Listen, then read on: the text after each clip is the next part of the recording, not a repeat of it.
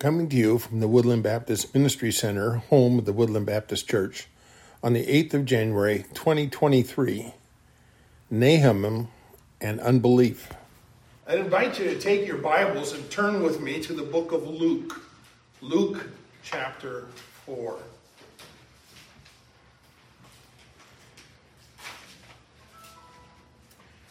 We we intersect the life of Jesus Christ as he's involved in his public ministry.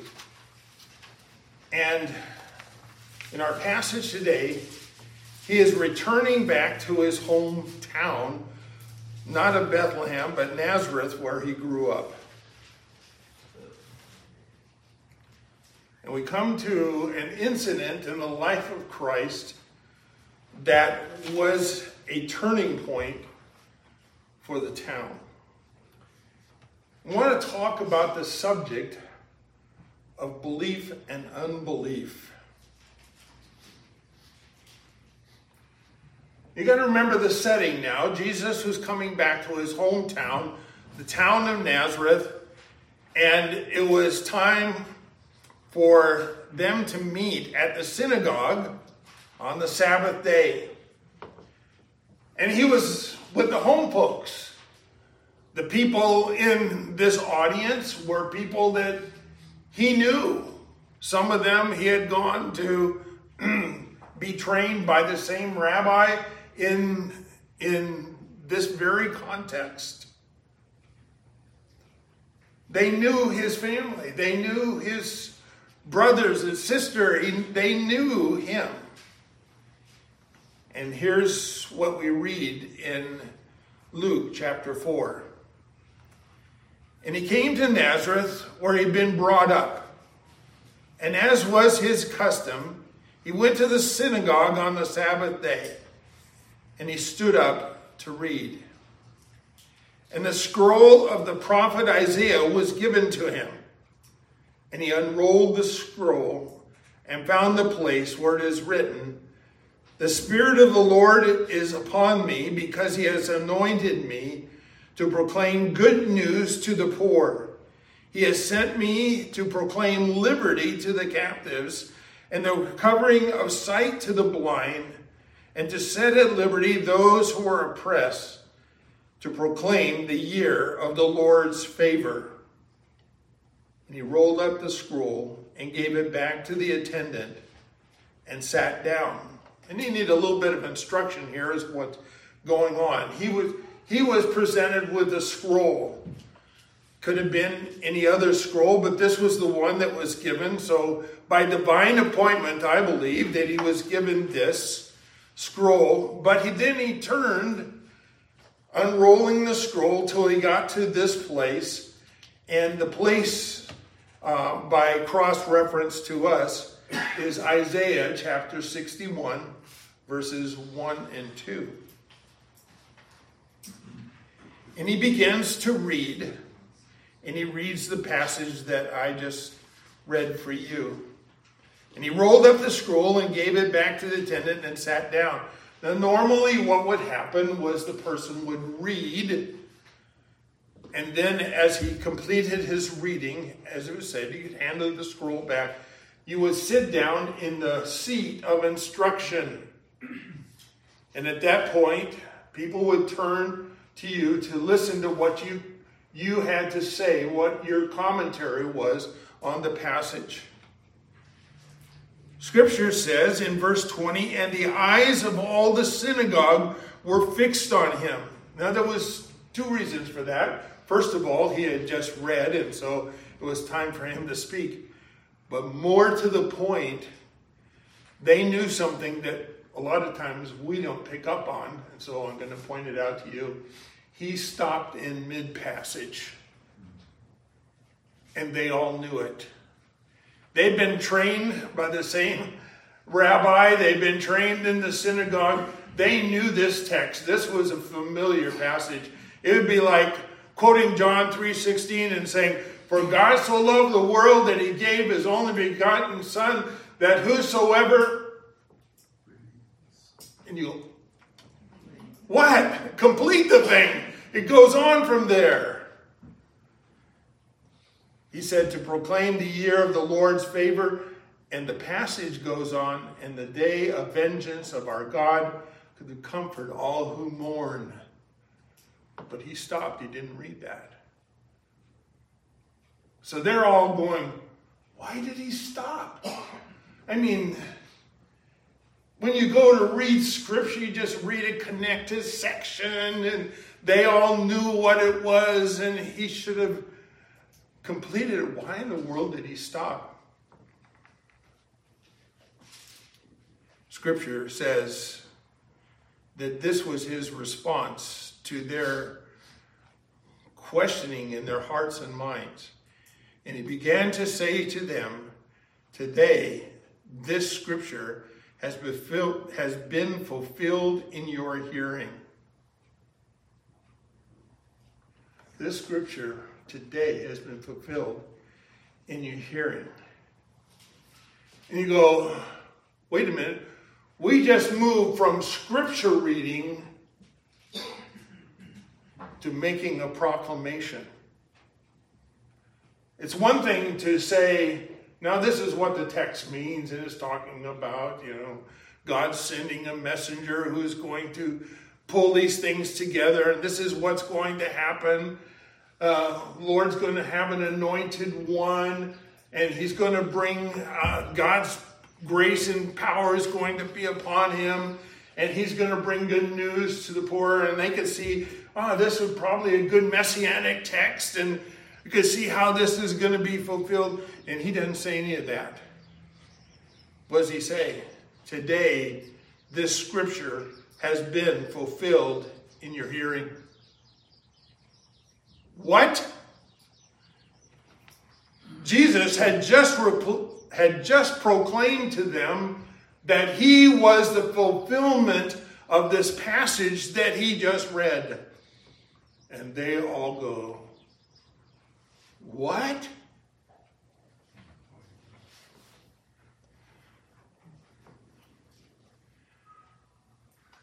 Proclaim good news to the poor.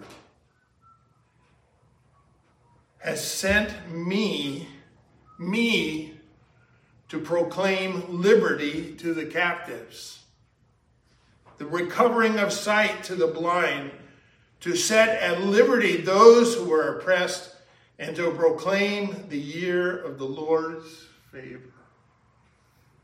Now we got a whole, you know, now we need to review this passage that you just read because now you're talking about application as it applies to Jesus Christ as he's speaking in front of them. He's not just reading scripture. We're having a scripture reading now, you know, the pastor will pray and then, you know.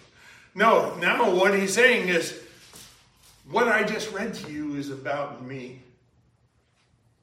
The Spirit of God is upon me. And I'm here to tell you, I am here to proclaim good news to the poor. He has sent me to proclaim liberty to the captives and the recovering of sight to the blind, and to set at liberty those who are oppressed, and to proclaim the year of the Lord's favor. He says, Now, right here in your midst, this is me, and I'm saying this to you about me.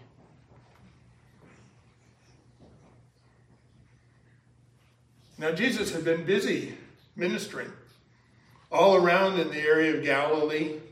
Nazareth is a town in the northern part of Israel. In the northern part, and then the central part would be where the Samaritans were, and then lower part down in Judah around where um, Bethlehem and Jerusalem and those those uh, towns were.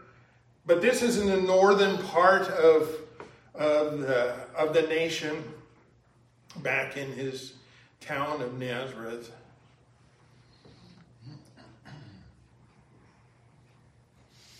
And they go, huh, that was something. And he's been he's been doing miracles. We've heard about it. You know, it's almost like, is he going to come to down and is he going to bring all these miracles so that we can see too?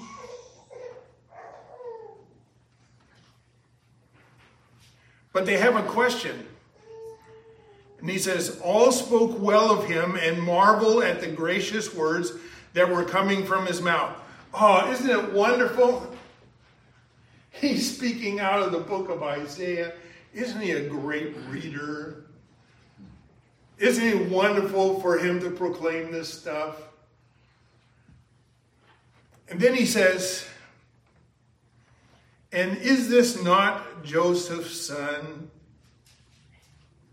In other words, they're pretty enamored. Man, he did a good job on the reading, didn't he? You know, here's our favorite son who's been traveling around and didn't he do a good job? Yeah, and they're all going, that was that was a good job. Yeah, man, he has been well trained and he lives well here in the town. Jesus wasn't done though. And he said, Doubtless you will quote to me this proverb, Physician, heal yourself. What we have heard that you did in Capernaum, do here in your hometown as well. In other words, if I can be a little crass here, bring your show here too. It's, you got this traveling show that you're going around doing miracles. We've heard story, people being healed and everything, and you come home. You know, the homeboy comes home and he's going to do these things. And this is going to be so good. And he said, Truly I say to you, no prophet is acceptable in his hometown.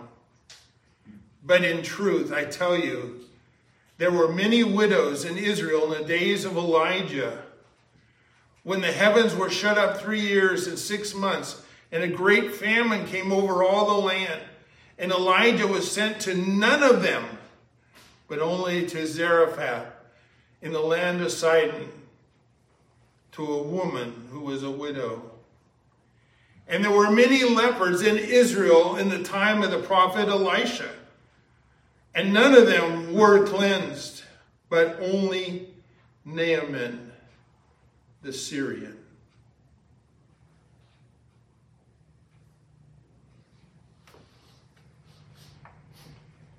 And now everything, everything turns. And when they heard these things, all in the synagogue were filled with wrath. A few moments before, our favorite son has come home, and man, he's doing a great job, isn't he? And now he says, you know, there's a lot of people who lived in this part of the country, back in the time of Elijah and Elisha, where did they minister? They ministered in the northern kingdom. Where was the northern kingdom? Around the area where Nazareth is. And he says there were lots of widows who were hungry during the time of famine. But Elijah only went to someone outside the country. And then there was lots of lepers that should have, could have been, should have been healed, but there was only one healed, and that was a Syrian who came down and was healed. And they now, in hearing this, they move from, hey, well done, good son of the town, to, did you hear what he just said? So I want to take you back to the account in Kings to Naaman, the one that we read about earlier in the passage, so that you can get the backstory here and, and understand what was going on. Back in, in 2 Kings, in chapter 5, it said, Naaman commander of the army of the king of Syria, was a great man of master in high favor, but he had leprosy. And then something happened. He says, Now the Syrians had on one of their raids had carried a little girl off from the land of Israel, and she worked as servants of in Naaman's wife. And the little girl said to her mistress, Would that my Lord were with the prophet who is in Samaria, he would cure him of his leprosy. He would cure him of his leprosy. And I like, while the story is principally about Naaman, the whole story of Naaman is predicated upon the faithfulness of this little girl who you normally would have expected, at the very least, to keep her mouth shut, much less give a pointer to Naaman on how to be healed. Let's think about this girl for a moment. Says she was a, a young girl. She was in a foreign country, taken there, having been snatched away from her family, taken to a foreign country, and now put to work for her master's wife.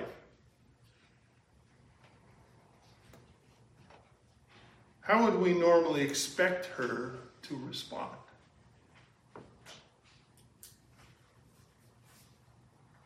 You would expect her to be full of anger and bitterness. I mean, my family, lonesome, heartbroken for home. What kind of service would you do? Only the minimal to get by because she wants to survive, but that's about it? But what do we read? Just the opposite.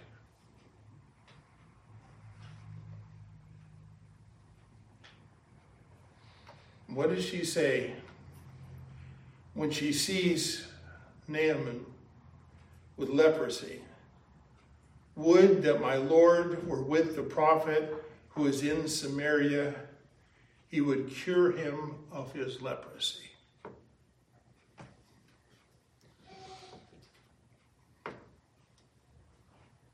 I give you the first lesson that I see from here. Belief in God is demonstrated in our positive responses to revelation. This young girl did not pull this out of her hat. It wasn't like, oh, you know, there's prophets and he can probably. No, she knew something about the living God and she took it with her to a foreign land. And she overcame the bitterness that was that could have been in her heart. In fact, so much so that we read in the New Testament, how are you supposed to treat an enemy? You're supposed to love your enemy. She was doing it.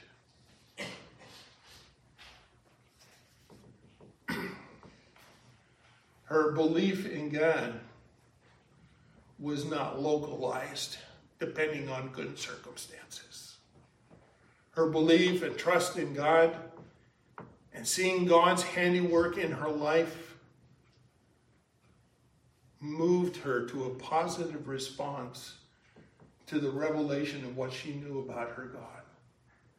And she sees Naaman and she goes, Man, there's a guy who needs to be healed. We were told in the text that he was a great man and highly favored. But we see this young girl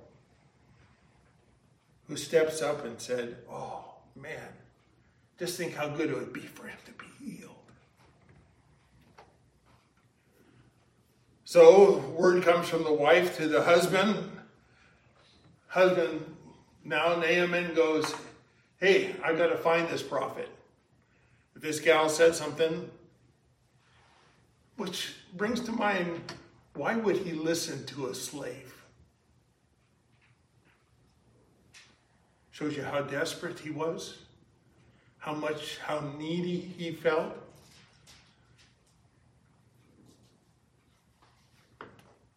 But maybe also by how she had lived in the house and it impressed him. Well, you can make up your mind about that. So Naaman went to the king and said, You got to get me an in with the king of Israel, and uh, I need to get healed. And so the king of Syria said, uh, Okay, and I'm going to send you along with a letter to the king of Israel. And they sent along some gifts, as you can read. And it said, uh, When this letter reaches you, I've sent Naaman, my servant, that you may cure him of his leprosy. well, the king wasn't able to do that. In fact, did you notice in this passage that it doesn't ever mention the name of the king of Israel?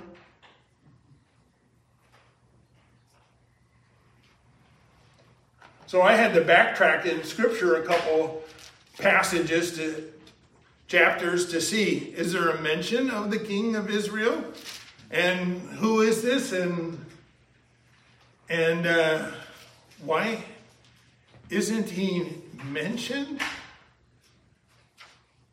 And you go all the way back to uh, chapter 3, and it says, In the year, uh, 18th year of Jehoshaphat, king of Judah, Jehoram the son of Ahab became king over Israel and Samaria, and he reigned for 12 years.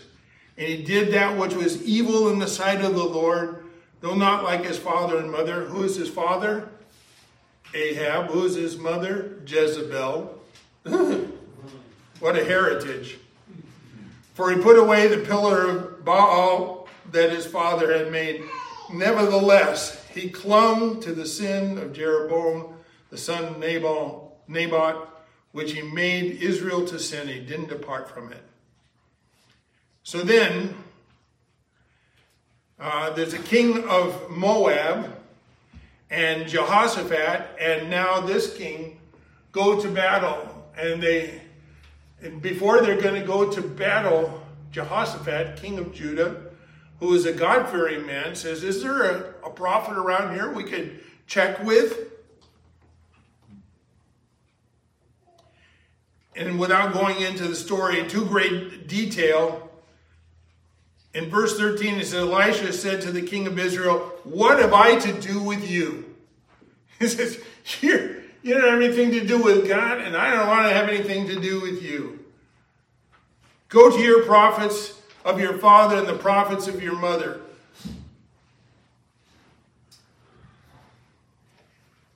And then Elisha basically says, I will only talk to Jehoshaphat because he's a godly man and it's not on the basis of you, King of Israel, and he doesn't call him by name. It's not because of you, it's because of Jehoshaphat that I'm going to tell you that God has said you're going to have victory. But I want you to know you had no part in this.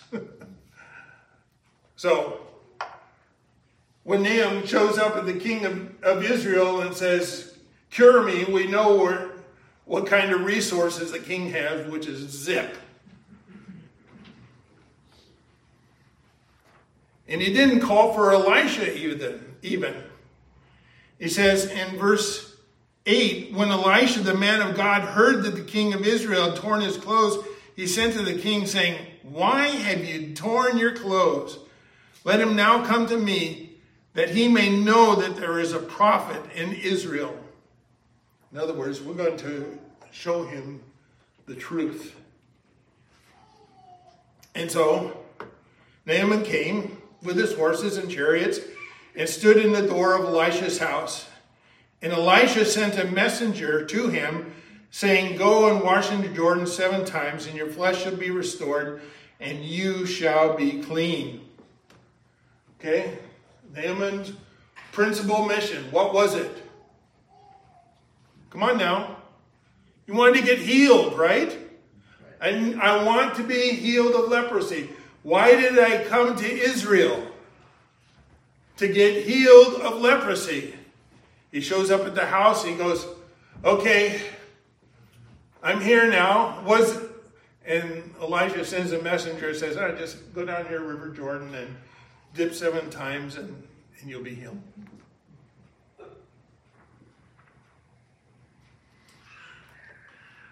Look what the passage said, and this is why I stopped at verse 10 in our reading, because verse 11 starts getting spicy. Naaman was angry and went away, saying, Behold, I thought that he would surely come out to me and stand and call on the name of the Lord, his God, and wave his hand over the place and cure the leper. He had envisioned this whole idea of how this was to play out. What did Elijah do? Elijah stayed in the house and sent out a messenger. Don't you realize who I am? I am the chief man of the king of Syria. I am the mighty man, and I came with all my horses and chariots, and I'm outside, and I expect you to come and approach me as a as a person of. And he goes, Hey, why don't you go out and tell him what he needs to do? I'll write out a prescription and give it to him. And Naaman, was upset. Then he goes on from there and he says, Isn't there Abana and, and Pharpar, rivers of Damascus, better than all the waters of Israel? Could I not wash in them and be clean? And he turned and went away in rage. Hmm. He says, first of all, I had expectations. My expectations were that I would get a warm, regal welcome. There would be a ceremony. God would be called down from heaven and I would be healed. And he wants me to go now to Jordan he says, We got pure streams up in our, in our neck of the woods in Syria.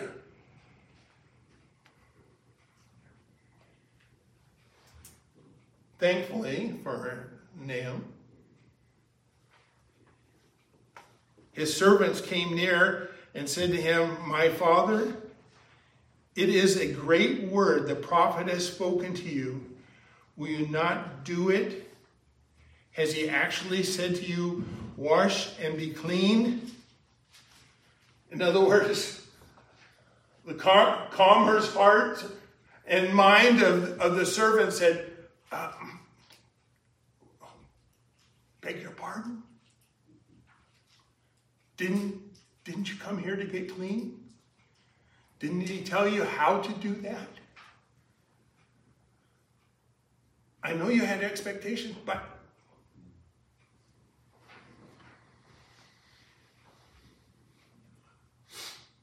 So he went down, dipped himself seven times in the Jordan, according to the word of the man of God, and his flesh was restored like the flesh of a little child, and he was clean.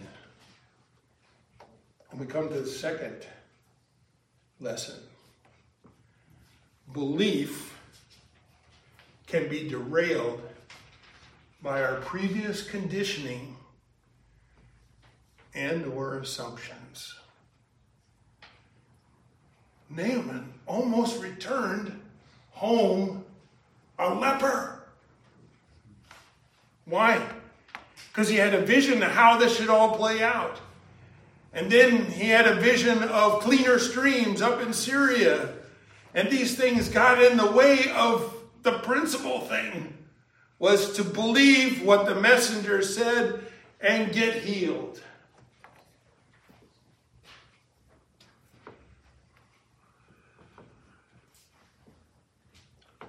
Belief can be derailed by previous conditioning or assumptions. Naaman assumed his healing would happen a certain way. He said, ah, this is the way it's going to play out. And when it didn't play out that way, he almost missed out. What are some of the assumptions that people might, might have that would get in the way of belief? I'm a good person. I don't really need to get saved. Or I've heard the opposite. I am such a rotten sinner. God will never be able to save me. But they weren't the only ones that had assumptions. We were reading in Luke chapter 4 when Jesus came to town, and they go, Oh, we know who he is. He's the son of Joseph. We've, we've interacted with his family lots of times. We've gone on picnics with them. We've got. And now he's coming and declaring that he is a messenger from God and the Spirit of the Lord is upon him. And he is the one who is there to bring peace and healing and liberty and to proclaim the year of the Lord's favor. Nazareth's citizens were conditioned to see the Lord as the son of Joseph, period, not as the son of God, not as the divinely appointed one. I was thinking about this. It says they probably envisioned Messiah as some sort of conqueror. Didn't know where he came from, his background, but what they sort of have a picture in their mind of what he would be like. And it certainly wasn't a neighborhood kid.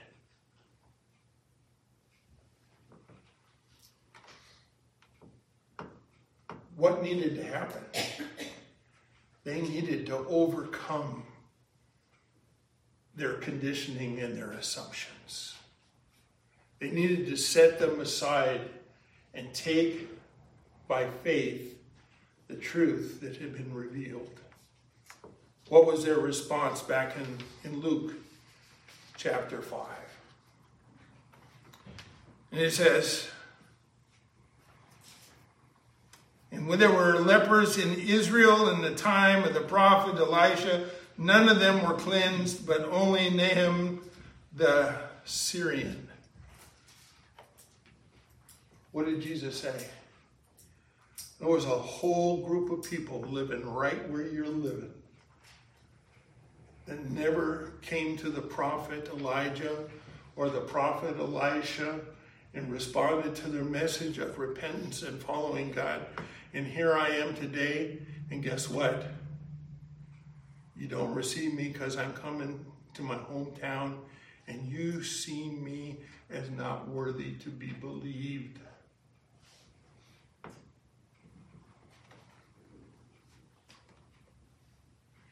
And when they heard these things, all in the synagogue were filled with wrath. Did you catch that? All these people who said, Oh, we've grown up with him, he's our favorite son, now are saying, Oh, yeah? You think you can say that to us?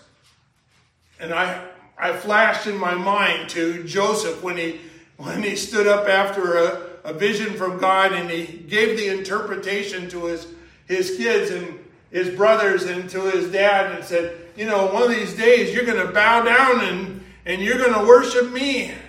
And even dad goes, Are you kidding? Who do you think you are? Why? Joseph is just one of us. Why are we going to be worshiping you? Their conditioning and their assumptions got in the way and derailed their belief. What derails our belief. Listen to what it says. And they rose up and drove him out of the town and brought him to the brow of a hill in which their town was built, so that they had thrown him down a cliff. Just to the south of the town of Nazareth, built on a plateau, there's a cliff that's a couple hundred yards down to the base of the cliff. Throwing somebody off that would certainly do them in. And they were about to do that, but he passed through their midst and he went away.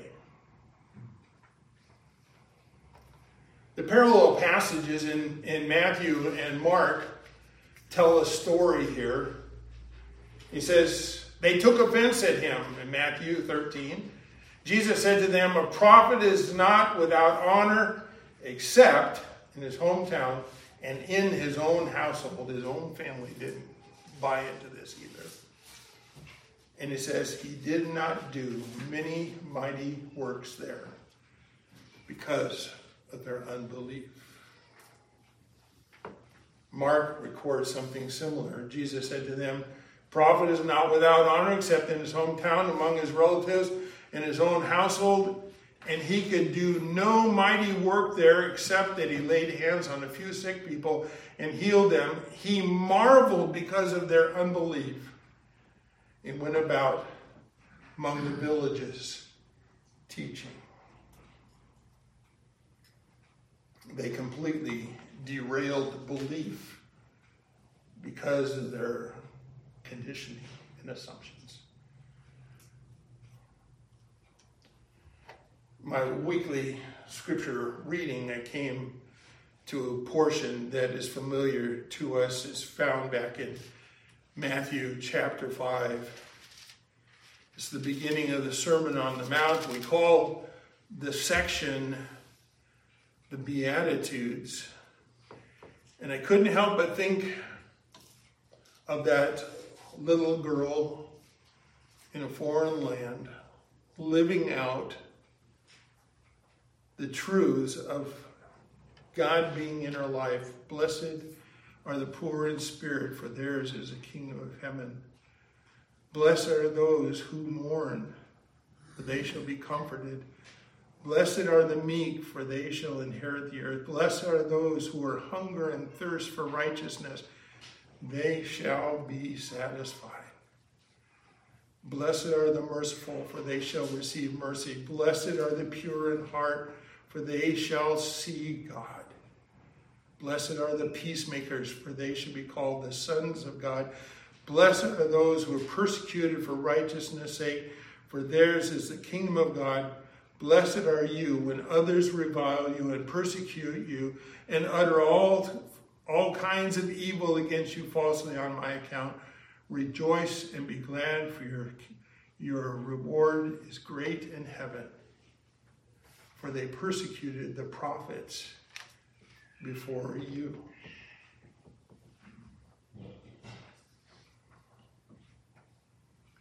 Why wasn't Jesus able to do more miracles in their midst. We come to the final lesson. Unbelief hampers further life changing revelation.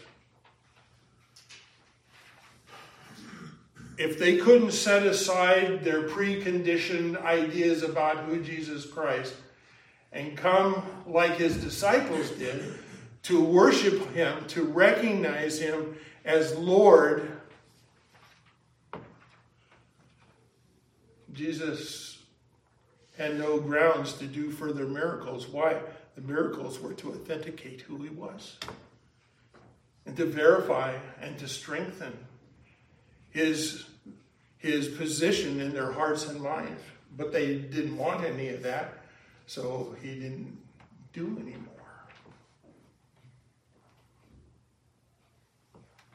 Wow. What a condemnation of Jesus Christ to his own community there in Nazareth? Did it mean that there wasn't anyone that saw him for who he really was, the Son of God, the, the one that was, God's hand was on, the Spirit of the Lord was upon him? No, there were some. He said there was a few that got healed. But the vast majority didn't. And I couldn't help escape that overlay with them that this guy came to, to the northern tribes, the kingdom of Israel, and came to the prophet and got healed. Jesus said, a lot of lepers at the same time living in Israel never got healed. They got their toes stepped on pretty good, didn't they?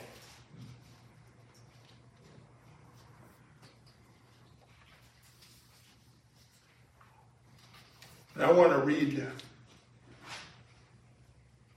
one more verse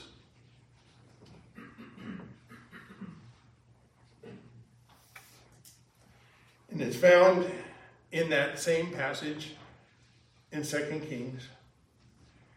After he got clean, what did Naaman do? He returned to the man of God, he and all of his company, and he came and stood before him.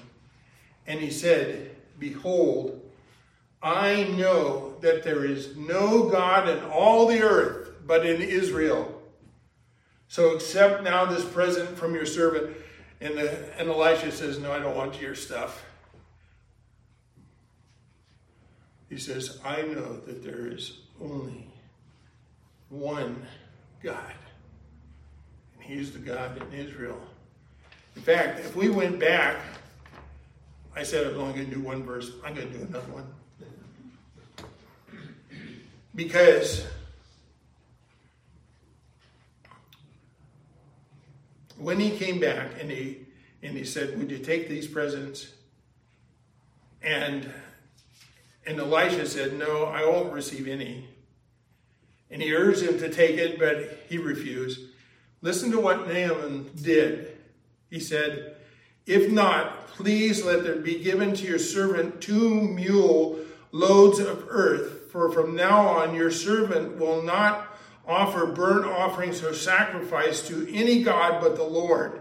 Was there a transformation in Naaman's life? Absolutely. He says, In this manner may the Lord pardon your servant when my master goes into the house of Rimmon to worship there, leaning on my arm, and I bow down myself in the house of Rimmon. When I bow down in the house, the Lord pardon your servant in this manner. And he said, Go in peace. Do you hear what Naaman said? I want two donkey full of ground from Israel so that when I go back home, I can spread it out and that'll be my little piece of place where I can call on my God. But because I am the captain of the king, when he goes into worship, I have to go with him Lord, please forgive me for what I'm about to do. I'm going to go and assist the king, but my heart's not in it. My heart is given to you, Lord.